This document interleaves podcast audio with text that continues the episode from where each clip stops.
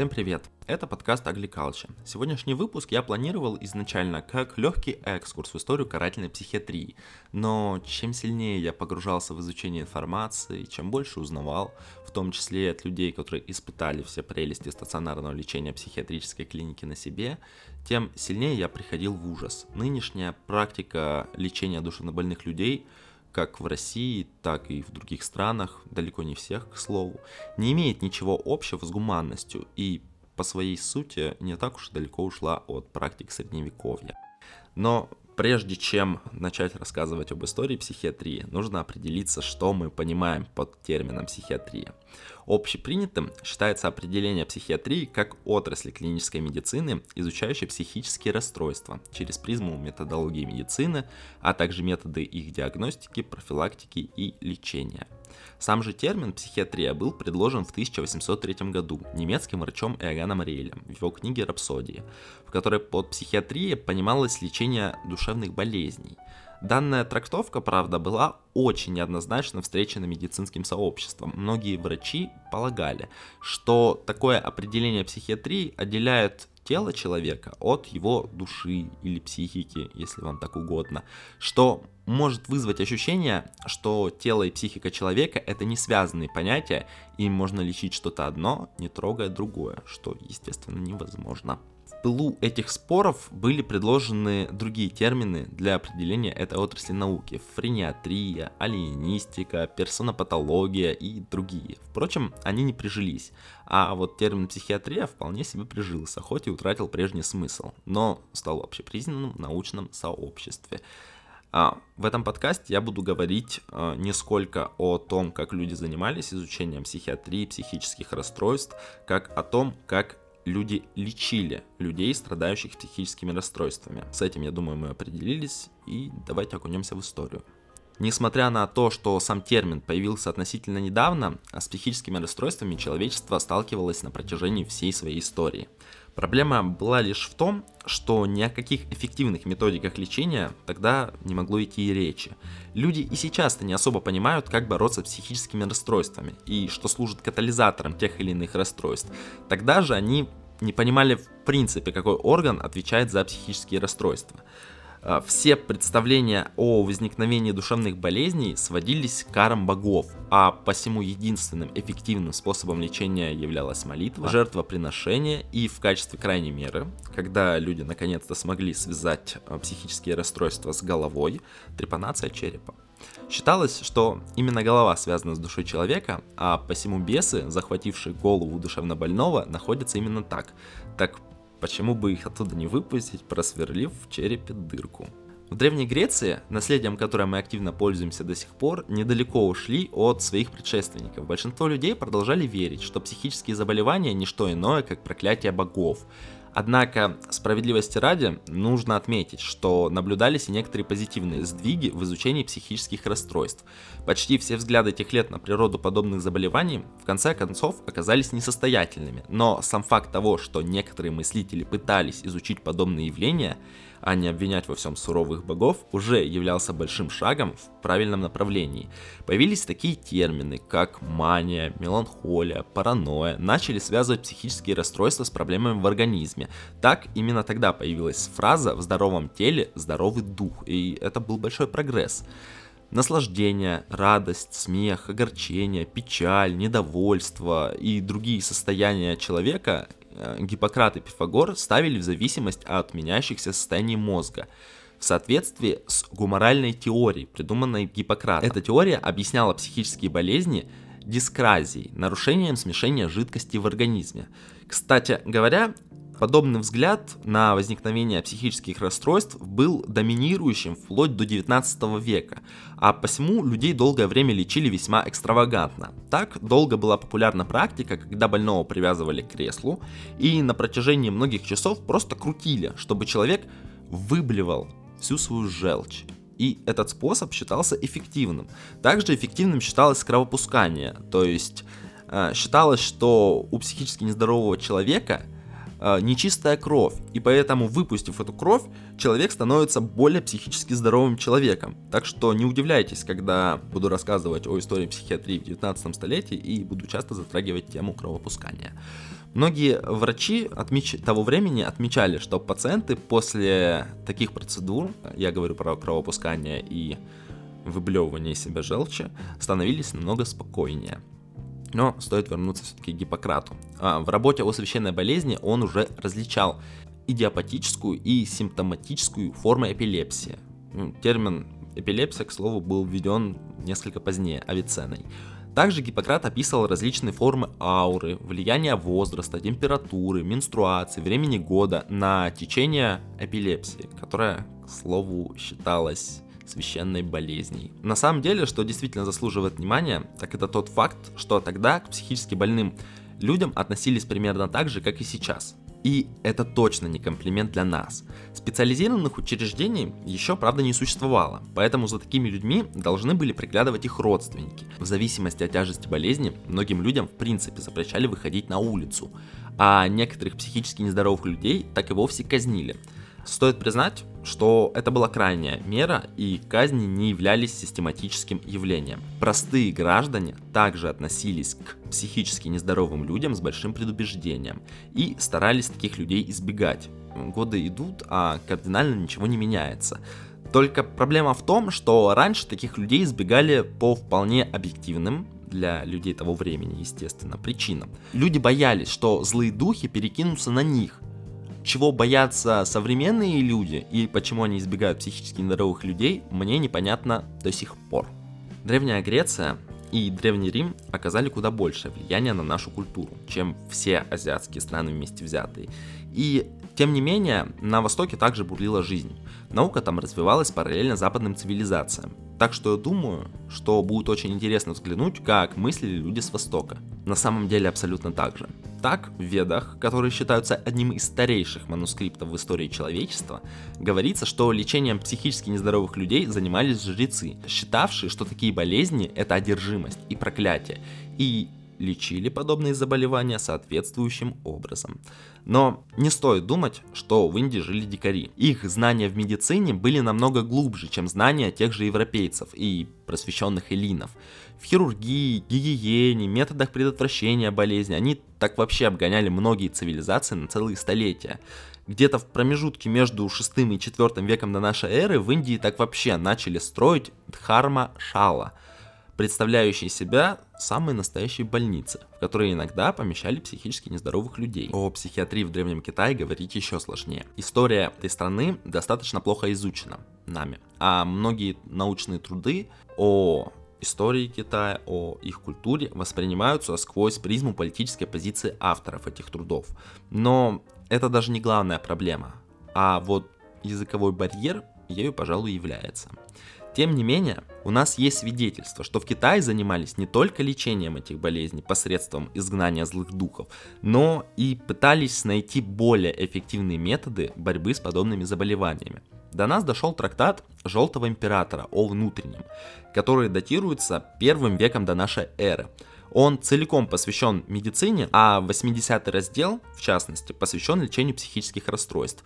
И, о чудо, китайцы не связывали эти болезни со злыми духами. В этом разделе по порядку описываются причины таких явлений, как головокружение, забывчивость, нарушение аппетита, бессонница, чрезмерная сонливость. А на вопрос о лечении дается очень простой и лаконичный ответ. Нужно разбираться в каждом конкретном случае отдельно и лишь тогда подбирать терапию. И на самом деле это вполне себе здравый подход, потому что каждый человек индивидуален, и прежде чем заниматься изгнанием злых духов, как это делали в Древней Греции, стоило все-таки понять, что злые духи контролируют человека. Резюмируя все вышесказанное, можно прийти к вполне очевидному выводу. В древности люди сталкивались с психическими заболеваниями, так же часто, как и мы сейчас, и не вполне ясно понимали, как их лечить. Не существовало сколь-нибудь эффективных методов диагностики и лечения подобных болезней, ровно как и внятной классификации подобных заболеваний. Невиданным прогрессом в изучении психических заболеваний в античности стало понимание многими людьми науки тех лет четкой взаимосвязи между психическими заболеваниями и телом человека. Может показаться, что это мелочь. Это так и есть. Но Даже такое маленькое научное достижение было втоптано в грязь и уничтожено в средневековье. Все размышления о природе психических заболеваний сводились к внедрению религиозных идей.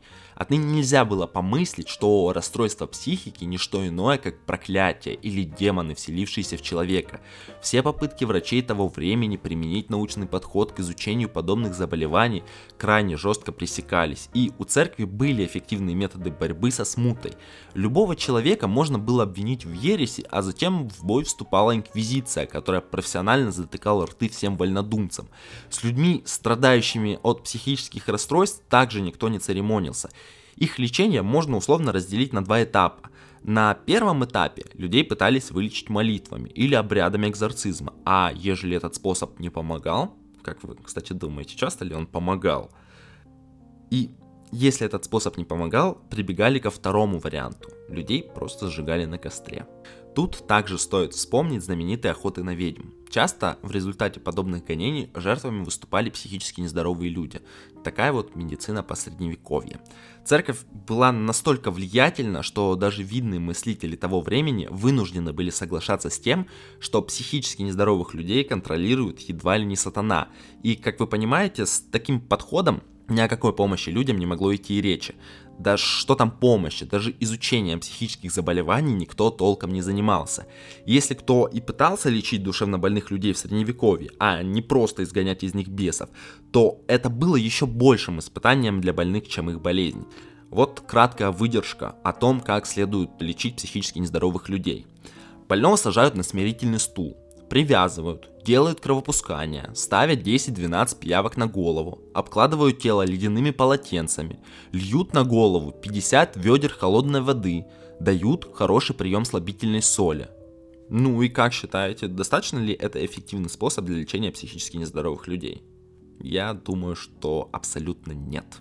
И пусть первые психиатрические больницы впервые появились не в средневековой Европе. Историки считают, что первое подобное заведение появилось на Ближнем Востоке, в городе Багдад. Но именно в Европе психиатрические клиники стали тем самым жутким местом, которое очень часто оказывается страшнее тюрьмы. И назвать такое место больницей, это значит сделать комплимент подобному заведению, потому что такие места с больницей роднило только то, что там находились больные люди. Изначально так и вообще в Европе создавались самые настоящие изоляторы, в которые помещали не только психически нездоровых людей, но и бедняков, вольнодумцев, бродяг, туда отправляли абсолютно всех. Ни о каком лечении речи, разумеется, не шло, но зато заточенных туда людей регулярно избивали, а также заставляли работать. Впрочем, подобные заведения долго не просуществовали. Пересажать туда всех было невозможно, а обслуживать подобные изоляторы было достаточно дорого, поэтому их стали ликвидировать.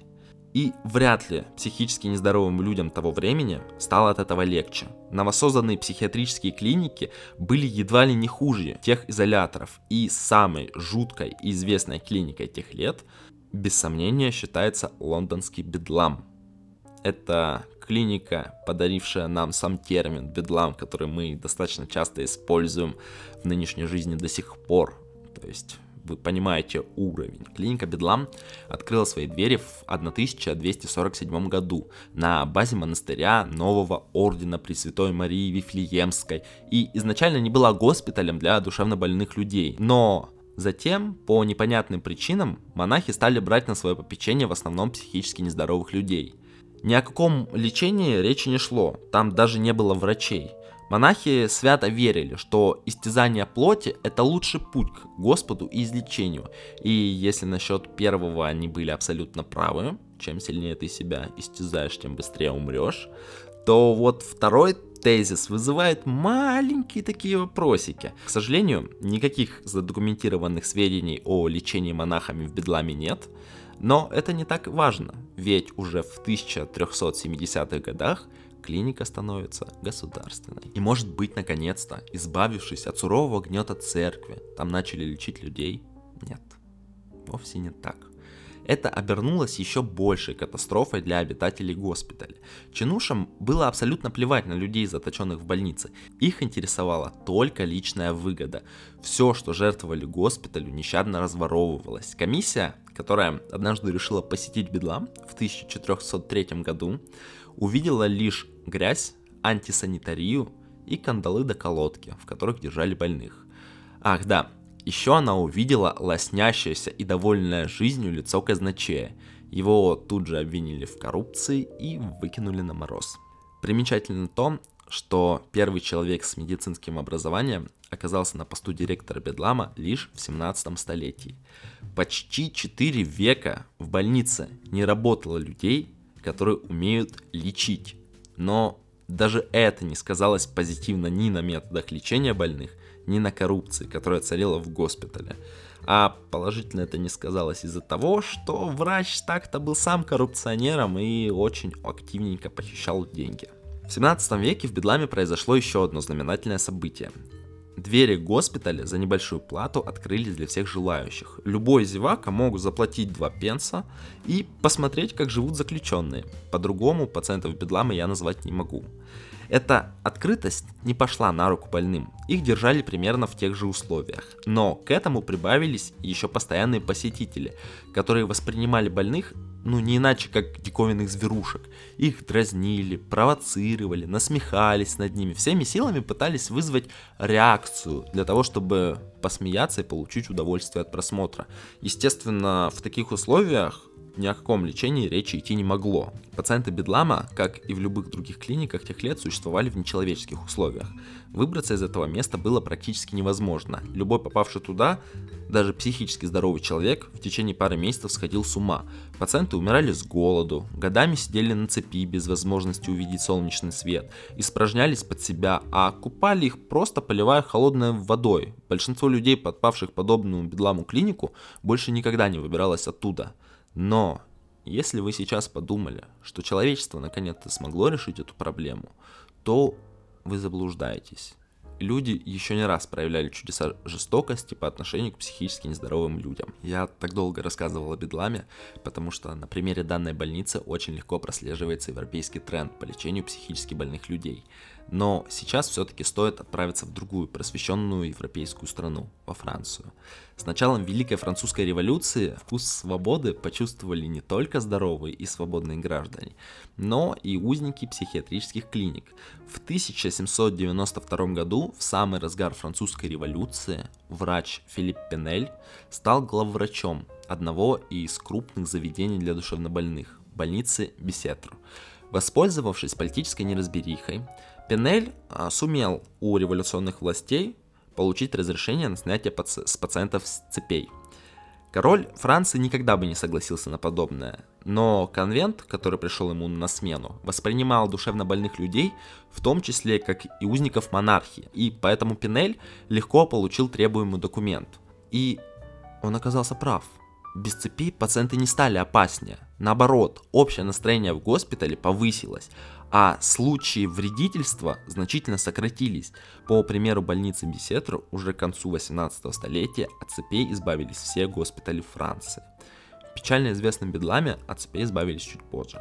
В 1814 году Эдвард Вейкфилд, филантроп, авантюрист и просто очень хороший человек, смог добиться посещения Бедлама. В те годы клиника уже давно отказалась от платных экскурсий, и, по слухам, там стали обращаться с пациентами еще хуже. Вейкфилд смог выбить для себя право посетить клинику Бедлам, и увиденное привело его в настоящий ужас. Темнота, смрад, полуголые, закованные в цепи пациенты. Вот как увиденное от той экскурсии описывают очевидцы. На одном из пациентов было что-то вроде сбруи с цепью, которая через дыру в стене уходила в соседнее помещение. Время от времени сотрудники, по мере лечебной надобности, дергали за цепь, и несчастный больно ударялся о стену. «Сколько лет уже мучается этот бедолага?» – спросил Вейкфилд. Ему безучастно ответили – лет 12. Увиденное не оставило Вейкфилда равнодушным, я думаю, вы прекрасно понимаете почему. Он поднял шумиху, и, наконец-то, это заставило власть принять законы, облегчающие жизнь пациентам психиатрических клиник. В том числе у них, наконец-то, забрали цепи. Но до окон и нормальных светлых помещений, на самом деле, было еще очень долго. Можно подумать, что дальше было только лучше. отнюдь. Адекватных методов лечения все еще не существовало. Врачи тех времен экспериментировали, и часто их эксперименты заканчивались трагедиями. Тот же Пинель, несмотря на то, что улучшил условия содержания пациентов в клиник, не смог продвинуться в лечении дальше простой мысли. Больных нужно успокоить, а дальше они вылечатся как-нибудь сами. В качестве успокоения использовались разные методы, но среди них был тот же опий. Да, пациентов психиатрических клиник вдобавок ко всему постепенно превращали в самых настоящих наркоманов. Также среди методов Пинеля было кровопускание, которое он, правда, использовал крайне редко и в самых тяжелых случаях, но, тем не менее, использовал. Психиатр Ван Гельмонт полагал, что шок и страх смерти – лучшие лекарства от психических расстройств. Он активно топил своих пациентов, и, по его словам, это была вполне себе рабочая практика, многие становились намного спокойнее. То есть суть метода Ван Гельмонта заключалась в том, что он опускал пациента в воду, без возможности пациенту выбраться, и доводил пациента до такого состояния, что человек буквально находился на грани между жизнью и смертью, но не терял сознание. И вот в самый-самый распоследний момент, когда человек уже практически умер, его доставали из воды. Это был метод лечения психических расстройств, представьте себе. Французский врач Жан Дени придумал еще один остроумный метод лечения больных. Он переливал им овечью кровь. Тут снова стоит вспомнить Гиппократа с его гуморальной теорией. И Жан Дени доказывал, что этот способ работает. И чем больше крови перельешь, тем здоровее будет человек. Правда, когда он решил продемонстрировать эффективность этого способа лечения, пациент почему-то умер. Жана Дени обвинили в убийстве, и вскоре он отправился за своим пациентом. Увы, но несмотря на все позитивные сдвиги в задержании больных, это все еще нивелировалось бесчеловечными и жестокими попытками пациентов вылечить. Но самое шокирующее и жуткое заключается в том, что с той поры немного изменилось. 19 век – это не только время бесконечных опытов в поисках эффективного метода лечения психических расстройств, но и эпоха самых смелых, безумных и жестоких теорий. У меня язык не повернется назвать некоторые из этих теорий научными, и евгеника относится к их числу.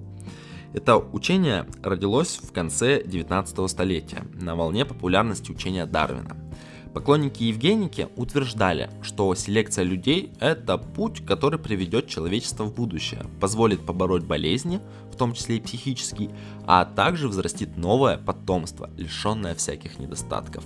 И стоит сказать, что подобное учение пользовалось невероятным успехом. По всем заветам евгеники принудительной стерилизации подвергались люди в Швеции, Норвегии, Финляндии, Эстонии, Швейцарии. В США так вообще евгеника стала едва ли не государственной идеологией, пусть и не на долгое время. Так, на Международном конгрессе по вопросам евгеники, который проходил в славном городе Нью-Йорке в 1932 году, один из специалистов прямо заявил следующее. Нет никакого сомнения, что если бы в Соединенных Штатах закон о стерилизации применялся бы в большей мере, то в результате меньше чем через 100 лет мы ликвидировали бы по меньшей мере 90% преступлений, безумия, слабоумия, идиотизма и половых извращений, не говоря уже о многих формах дефективности и дегенерации. Таким образом, в течение столетия наши сумасшедшие дома, тюрьмы и психиатрические клиники были бы почти очищены от своих жертв человеческого горя и страдания. И данное высказывание неудивительно, ведь в Соединенных Штатах Америки в принципе очень сильно перегибали палку в вопросах психиатрии, выдвигая подчас абсолютно безумные теории. Так, в 1851 году американским врачом Самуэлем Картрайтом была придумана очень занимательная болезнь – драпетомания. Суть болезни в том, что рабы, пытающиеся сбежать от своего хозяина, психически нездоровые люди. И знаете, как надо лечить этих людей? Отрезать им пальцы ног, чтобы точно не сбежали. Но вернемся к евгенике. Если вы думаете, что люди отказались от этого учения добровольно, осознав, какое преступление они совершают, то вы опять ошибаетесь, уже в который раз. Евгенику уничтожил тот, кто больше всего восхищался ее идеями, да так, что превратил их в государственную идеологию. Евгенику уничтожил Адольф Гитлер. Гитлер был большим фанатом евгеники. В начале 20-х годов 20-го столетия Адольф Гитлер прочитал тексты немецких евгеников, которыми он был глубоко впечатлен. Такие книги, как «Разрешение на уничтожение жизни», «Недостойной жизни» и книга Альфреда Плёца «Благополучие нашей расы и защита слабого» помогли Гитлеру завершить осмысление теории, которую он в дальнейшем высказал в «Mein Kampf», книге, которая заложила основу для оправдания убийств миллионов. В 1923 году, находясь в тюрьме, Гитлер увлекся руководством Фишера, Ленца по вопросам наследственности человека, расовой гигиены и евгеники, идеи, которые в дальнейшем также использовались в Mein Kampf. Ленц так вообще называл национал-социализм прикладной биологией, которая должна быть направлена против низших рас – евреев, поляков, цыган. Немецкий психиатр Эрнст Рюдин, один из высших нацистских идеологов, был главным создателем нацистской программы расовой гигиены. Он также оказал влияние на Гитлера, предоставив ему в 1926 году свою вымышленную науку – психиатрическая евгеника. И согласно этой науке, понятие выживания наиболее приспособленных видов тесно связывалось с искоренением психически неполноценных людей. Именно с таким набором знаний в голове о том, как жителям Германии будет лучше, началась печально известная программа Т4. И началось все со стерилизации. Ей подвергались все психически нездоровые люди, а также инвалиды, люди, имеющие явные дефекты внешности, а также люди с наследственными заболеваниями. По некоторым подсчетам было стерилизовано около полумиллиона человек.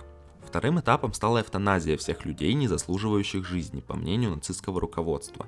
Эвтаназии подвергались люди, страдающие шизофренией, эпилепсией, энцефалитом, слабоумием, старческим слабоумием, парализованные больные, а также психически больные люди, не способные заниматься физическим трудом, а также пациенты, находящиеся на лечении больше 5 лет, психически больные с криминальным прошлым, люди, не являющиеся гражданами Германии или пациенты неарийского происхождения.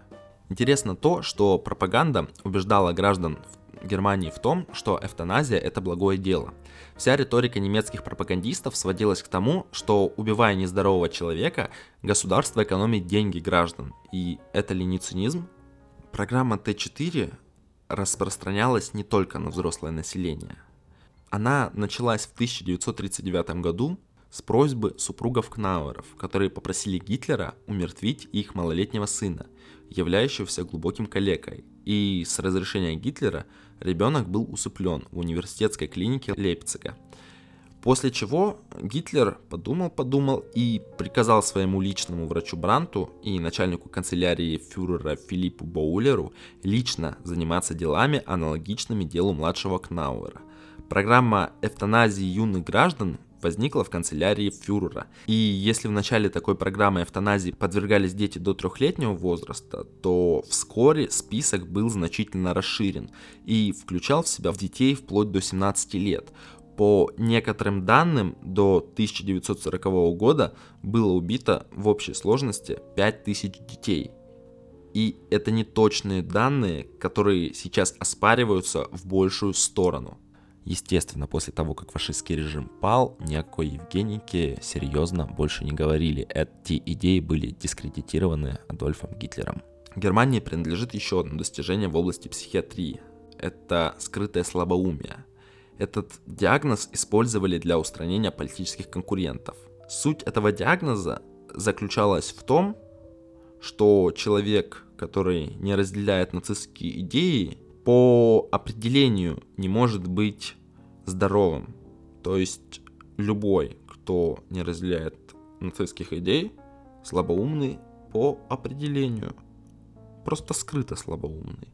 И он может преподавать в университете, быть математическим гением, лауреатом Нобелевской премии. У него все равно скрытое слабоумие, а значит, он нуждается в ликвидации. Такое вот очищение по-фашистски. Вообще, придумывание новых, доселе неизвестных болезней – это самый настоящий тренд в карательной психиатрии. Так, в СССР было придумано 2 болезни – сутяжно-паранальное развитие личности и вялотекущая шизофрения. Если вкратце, вялотекущая шизофрения представляет из себя вид болезни, когда у человека нет никаких признаков шизофрении, но вот если его не упечь в клинику, и желательно надолго, шизофрения у него обязательно начнется.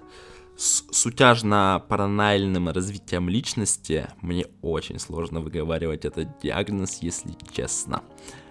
Все еще интереснее. Эта болезнь характеризуется непреодолимой тягой человека защищать свои права. И если эта болезнь, о которой я только что сейчас говорил, название которое мне сложно произносить, осталась в далеком прошлом, то вот вялотекущая шизофрения осталась в российской психиатрии до сих пор. И людям до сих пор ставят такой диагноз, оставляя в лечебнице на долгие месяцы, а то и годы. Но не надо думать, что карательная психиатрия характерна только для нацистской Германии и СССР. Это вовсе не так. Существовал целый тренд, которому следовали практически все страны мира в той или иной степени.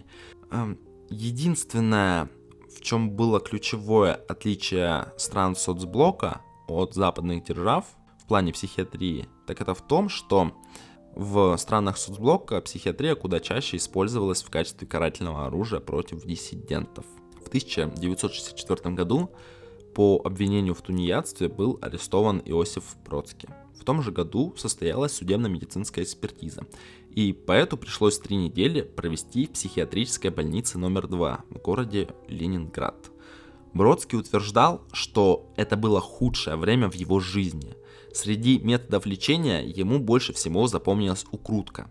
Это когда человека будили среди ночи, сажали в холодную ванну, заворачивали в мокрую простыню, а потом помещали возле теплой батареи. От тепла ткань высыхала, садилась и врезалась в тело. И это не было способом покарать человека, несогласного с действиями режима. Это был просто метод лечения, который применялся на людях долгими месяцами. Вы представляете, какой это трэш? США в 20 веке, хоть и выступал светлым и чистым антиподом империи зла, но в вопросах психиатрии был самым настоящим близнецом СССР, а может и хуже. Так, в 1958 году Кленан Вашингтон Кинг, чернокожий преподаватель, пастор, борец за гражданские права и тоже отличный человек, решил поступить в университет Миссисипи. Проблема была в том, что на момент поступления в этом университете учились только белые люди. И когда Кленан попытался подать документы на поступление, полиция его арестовала, объяснив это тем, что любой негр, решивший переступить порог подобного заведения, должен быть начисто умалишенным. И Кленан пропал на 2 суток. А потом его обнаружили в психиатрической клинике. Он провел там 12 дней, прежде чем комиссия из 17 врачей признала его здоровым. Это было всего 63 года назад. Можно еще вспомнить американца Уолтера Фримана, который усовершенствовал лоботомию. О лоботомии в принципе можно долго разговаривать, это абсолютно аморальная процедура, которая зачастую лишала человека разума, но Уолтер Фриман ее усовершенствовал. Он придумал, как проводить эту процедуру без сверления черепа. И он, будучи врачом, у которого не было образования хирурга, провел около 3500 подобных операций. В частности, он путешествовал по стране в собственном фургончике, который гордо назывался Лоботомобайл. Каждый желающий мог прийти к Уолтеру Фриману, сказать: у меня вот психически нездоровый человек, этому человеку сделали бы лоботомию, он навсегда остался овощем. И количество случаев самого настоящего издевательства над людьми, у многих из которых даже не наблюдалось сколь-нибудь серьезных психических расстройств, столь велико, что об этом впору писать книгу. Психиатрия в 20 столетии, несмотря на политический режим, страну, волю вождя или президента, оставалась самым настоящим карательным инструментом. И это прекрасно понимали многие психиатры, которым приходилось работать в психиатрических клиниках. Это понимал и Франко Базалье, придумавший и осуществивший концепцию деинституализации психиатрии, принятую в большинстве прогрессивных стран мира. В России ее, кстати, тоже приняли в 2005 году, но об этом чуть позже. Суть идеи Франко Базальи сводилась к следующему. Психиатрические больницы занимаются не лечением пациентов, а их изоляцией от общества. Многие пациенты, находящиеся в психиатрических клиниках годами, в принципе не нуждаются в изоляции, которая, ко всему прочему, часто оказывает негативный эффект на психику пациентов. А это значит, что от стационарного лечения нужно отказаться. сокращая количество мест в подобных заведениях и направляя средства, которые тратит государство на содержание подобных клиник, в развитие альтернативных методов помощи психически нездоровым людям, таких как создание альтернативных служб экстренной помощи, проведение стационарного лечения в больницах общего профиля, повышение квалификации врачей, развитие психотерапии как некой формы предотвращения рецидивов, вкладыванием денег в науку по изучению мозга человека и по изучению психических расстройств для того, чтобы иметь возможности и инструменты для более эффективного лечения и выявления таких болезней на ранних стадиях. То есть человек предлагал перестать прятать проблему за толстыми стенами и посмотреть правде в глаза. То, что сейчас называется лечением людей с психическими расстройствами, это не лечение людей, это просто их изоляция от здоровых людей, для того, чтобы здоровые люди думали, что мы живем в хорошем, простом и нормальном мире. Благодаря идеям Франко Базалье в Италии была осуществлена психиатрическая реформа, и на данный момент в Италии ликвидированы все психиатрические больницы. Также они ликвидированы в Швейцарии и в Швеции. И я что-то не слышал, чтобы там как-то остро стоял вопрос с психическими расстройствами среди населения. Тут стоит сказать, что реформу приняло большинство стран Запада. Однако осуществить ее эффективно смогли далеко не все. Я бы сказал, что осуществить ее правильно не получилось практически ни у кого. Так, в США начали проводить психиатрическую реформу еще в 50-е, и это обернулось настоящим кошмаром для людей. Клиники закрывали, но созданием альтернативных служб помощи абсолютно никто не занимался. Это привело к тому, что люди, которых выписывали из психиатрических больниц, оказывались на улице, становились наркоманами, попрошайками, маргиналами. Это можно наблюдать до сих пор в Соединенных Штатах Америки. Стоит просто спуститься в американское метро. В России же подобные реформы активно критиковались в начале нулевых, но в январе 2005 года Россия все же подписала два документа. Первый – Европейский план действий по охране психического здоровья, в котором провозглашается приоритет амбулаторной психиатрической помощи и развития социальных служб, и Европейскую декларацию по охране психического здоровья. Россия взяла на себя обязательство отчитаться о ходе проведения реформ на межправительственном совещании до 2010 года. И да, количество психиатрических больниц действительно начало медленно сокращаться, хоть мы и лидируем по количеству коек на 100 тысяч граждан нашей страны. Проблема в том, что освободившиеся деньги не были направлены на улучшение качества амбулаторного лечения. Скажем так, они исчезли. Исчезли в лучших российских традициях. По сути, эта реформа не деинституализация психиатрии, а лишь очередная оптимизация здравоохранения. Осталась на месте и практика карательной психиатрии. Ее перестали применять массово, однако та же международная правозащитная группа Агора в своем докладе «Политическая психиатрия в России» называет свыше десятка случаев использования психиатрии в политических целях. Практически во всех случаях, которые перечислены в докладе, у защиты родственников людей, направленных на судебно-психиатрическую экспертизу, возникали претензии к законности назначения экспертиз и обоснованности диагнозов. А о том, в каких условиях находятся люди, которые бывали в российских психиатрических клиниках, и о том, что они испытывали, находясь там, лучше всего расскажет человек, который там побывал. Сейчас я понимаю, что оба раза, когда я лежала в больнице, были максимально отрицательным опытом, но на тот момент, на момент пребывания в больнице, оба раза я чувствовала совершенно по-другому. Первый раз мое нахождение в больнице было по принуждению. Мне, было 16 лет, но я могла выбирать, остаться или нет, это как я потом уже поняла. Но тогда я лежала там насильно. Собственно, сейчас я расскажу про первую больницу, потому что это просто вопиющий случай. Про вторую там совсем немного.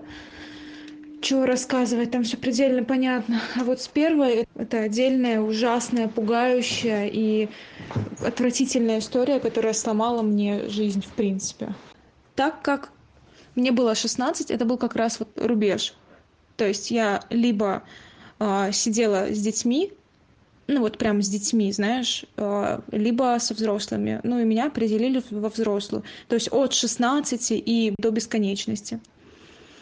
Вот так я и попала в отделение тяжелых случаев, где было очень много взрослых с серьезными заболеваниями, которые ходили по коридорам, шатались, сидели на кресле, раскачивались и могли там завывать или повторять одну и ту же фразу. Меня это очень сильно пугало, и меня это очень сильно шокировало. Я за все эти полгода испытывала из всех чувств, которые существуют, в принципе, я испытывала только страх и желание самоубийца. Вот. Меня положили в палату номер 1. В этом отделении была иерархия по палатам, в зависимости от сложности случая. В палате номер 1 лежали люди, за которыми нужен постоянный надзор. И в этой палате было 10 человек. 10 коек, маленькое помещение, в котором находится 10 коек. Я там лежала с женщинами другими, взрослыми, чуть ли не бабушками уже.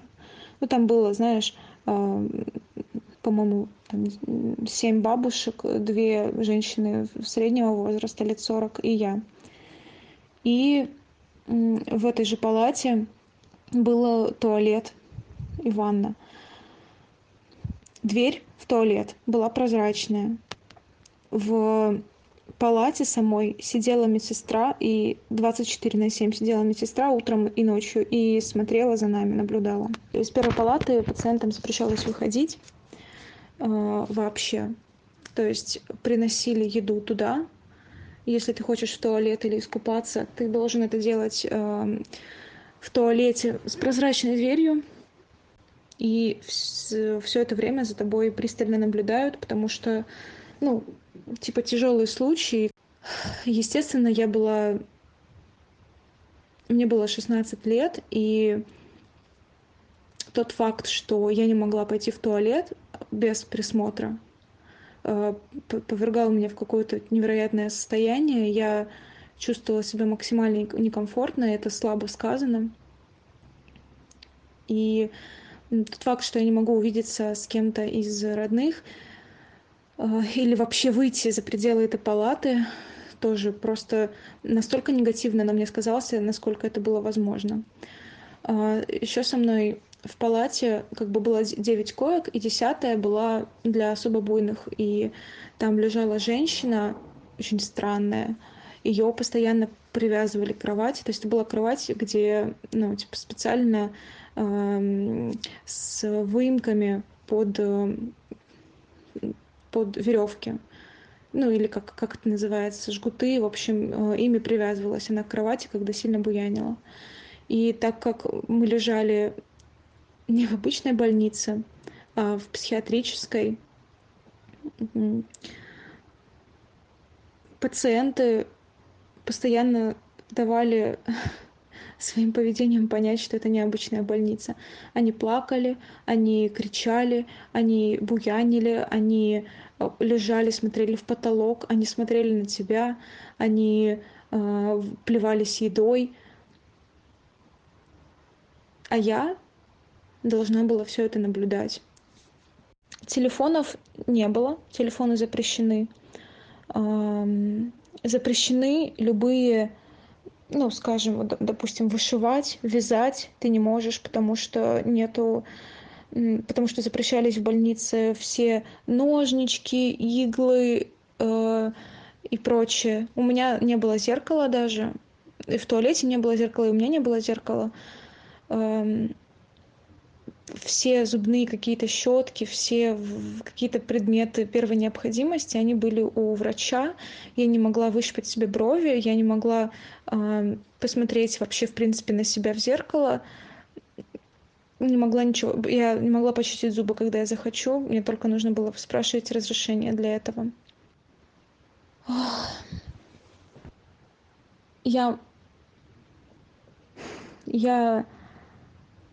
никогда в своей жизни не ощущала течение времени настолько сильно, как я ощущала тогда в больнице. Оно настолько медленно шло, что это просто... Это было невыносимо. Я лежала и смотрела в потолок, у меня ничего не было с собой, ни книг, ни... У тебя, вот представь, тебя посадят в какое-нибудь помещение пустое, где есть кровать. Ты... И скажут, ну лежи. Ты не занят ничем абсолютно. У тебя нет ни телефонов, ни каких-то развлечений, ты не можешь, там, ни телевизоров, ничего. Ты просто... И вот попробуй просто посидеть и посмотреть, как течет время. Я лежала и смотрела в потолок с закрытыми глазами, с открытыми глазами. Мне казалось, что прошло часа, 3, знаешь, по ощущениям.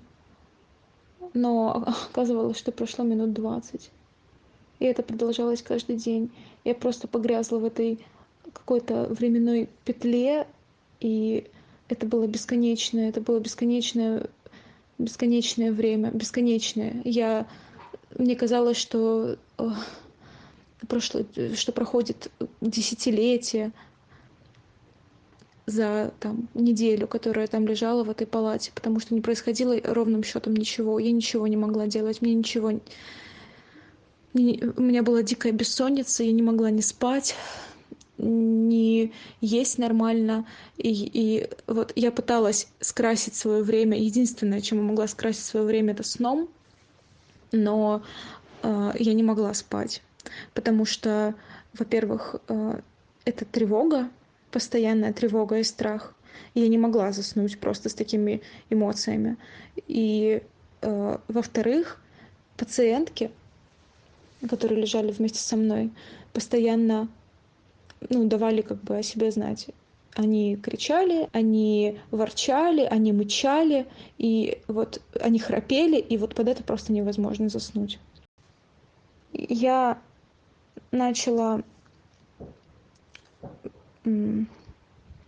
просила дать какой-нибудь, не знаю, может быть, телефон или что-то типа того, но меня запрещали. Я лежала, смотрела в потолок и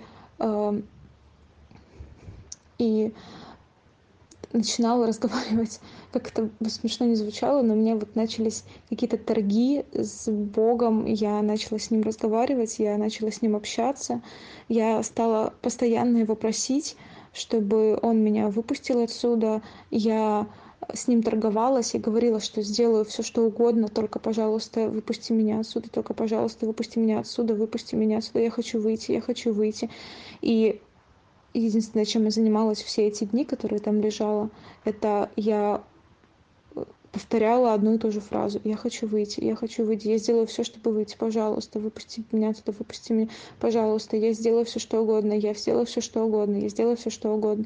И я просто лежала и целыми днями повторяла одно и то же. Я была уверена, что если я повторю это достаточное количество раз, 100 раз, я чего-то достигну, и у меня что-то получится. И у меня на этом фоне развелось обсессивно-компульсивное расстройство, которого у меня не было. Я начинала считать. Если я сбивалась, я начинала сначала. Я считала количество произнесенных мной слов. Я продумывала, что я буду говорить и как я буду разговаривать, о чем я буду просить, какие я буду ставить условия, какие расценки я буду давать Богу, чтобы он меня выпустил отсюда. И я постоянно об этом говорила, я постоянно просила: выпусти меня, пожалуйста, я хочу отсюда выйти, я хочу отсюда выйти, я хочу отсюда выйти.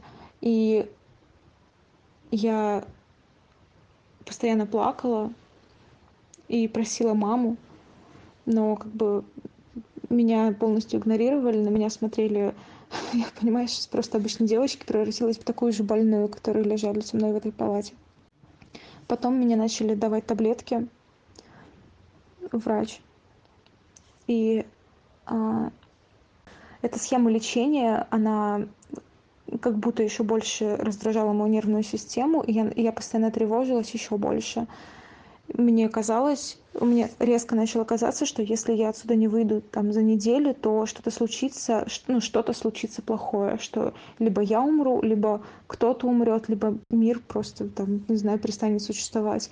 И мне казалось, что я должна выйти как можно быстрее, понимаешь, как будто меня ждет какой-нибудь там больной ребенок снаружи. Если я срочно не выйду, то там типа как бы он умрет, знаешь, что-то такое вот необъяснимое, что мне почему-то очень срочно надо, и это усилилось после таблеток. И когда мне начали давать таблетки, у меня появилась возможность маме передать мне книжки, и она мне передала пару книг, и я обрадовалась, потому что я могла читать, но я не могла читать. Потому что таблетки начали действовать, и я ничего не понимала, я не могла сосредоточиться, я не могла читать, потому что слова расползались, и все буквы сливались в какие-то непонятные слова, и я ничего не понимала, и я могла читать одно и то же слово по нескольку раз и не понимать, что оно означает. Но, знаешь, я прочитала книгу. Я не помню, что это была за книга, но это была книга Пелевина. Я ее прочитала раз 10. Я клянусь тебе, я просто читала ее. И еще «Пикник на обочине» Стругацких. Я прочитала эти книги по 10 раз. Я думаю, что даже больше, если честно, потому что это было единственное, что я могла делать. Я читала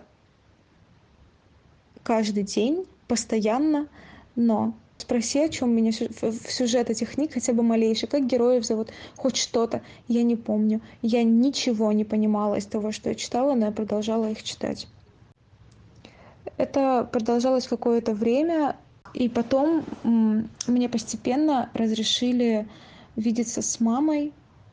Это было только один раз в неделю, мне разрешали, и время нашего визита был час. Час. Приезжала мама, мы садились с ней в специальную комнату для свиданий. И эта комната для свиданий была малюсенькая, и в это время с нами сидело еще человек 10. И все это больные встречались со своими родными. Она была полностью заполнена людьми, и эти больные, они... мычали, стонали, кричали, и я не могла в такой атмосфере даже просто увидеться с мамой нормально.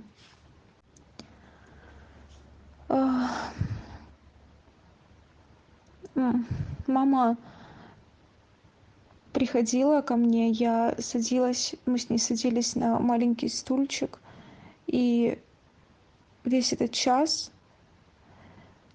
я умоляла ее забрать меня. Я умоляла ее вытащить меня отсюда, потому что мне очень плохо.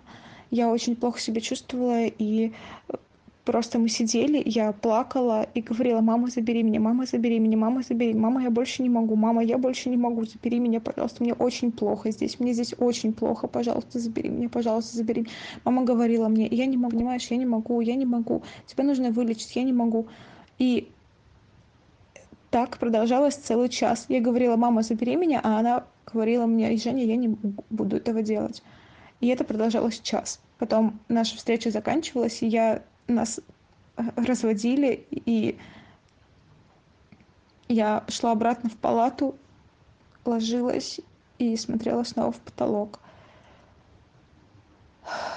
Я помню это состояние спешки, когда ты лежишь, но ты чувствуешь, что тебе нужно срочно куда-то бежать, и как будто ты куда-то опаздываешь. И это ощущение постоянной спешки продолжалось все это время. Я чувствовала, что мне нужно очень спешить. То есть вот, я настолько была встревожена, настолько мне было тревожно и страшно, что, это как будто тебе, как будто ты лежишь, не знаю, на углях, и тебе говорят, лежи спокойно, но ты не можешь лежать спокойно, потому что тебе больно и страшно, и тебе нужно вскочить, и ты понимаешь, что ты сейчас умрешь, но тебе говорят лежать, и ты продолжаешь лежать, но ты не можешь при этом расслабиться или успокоиться. Естественно, это всего лишь частный пример, его нельзя экстраполировать на всю российскую психиатрию. Бывают случаи намного более серьезные, бывают намного менее серьезные случаи, но сам факт того, что такое возможно, заставляет задуматься о том, насколько, в принципе, эффективна отечественная психиатрия и есть ли действительно необходимость в психиатрических клиниках. А на этом у меня все. Добавить мне больше нечего. Всего доброго.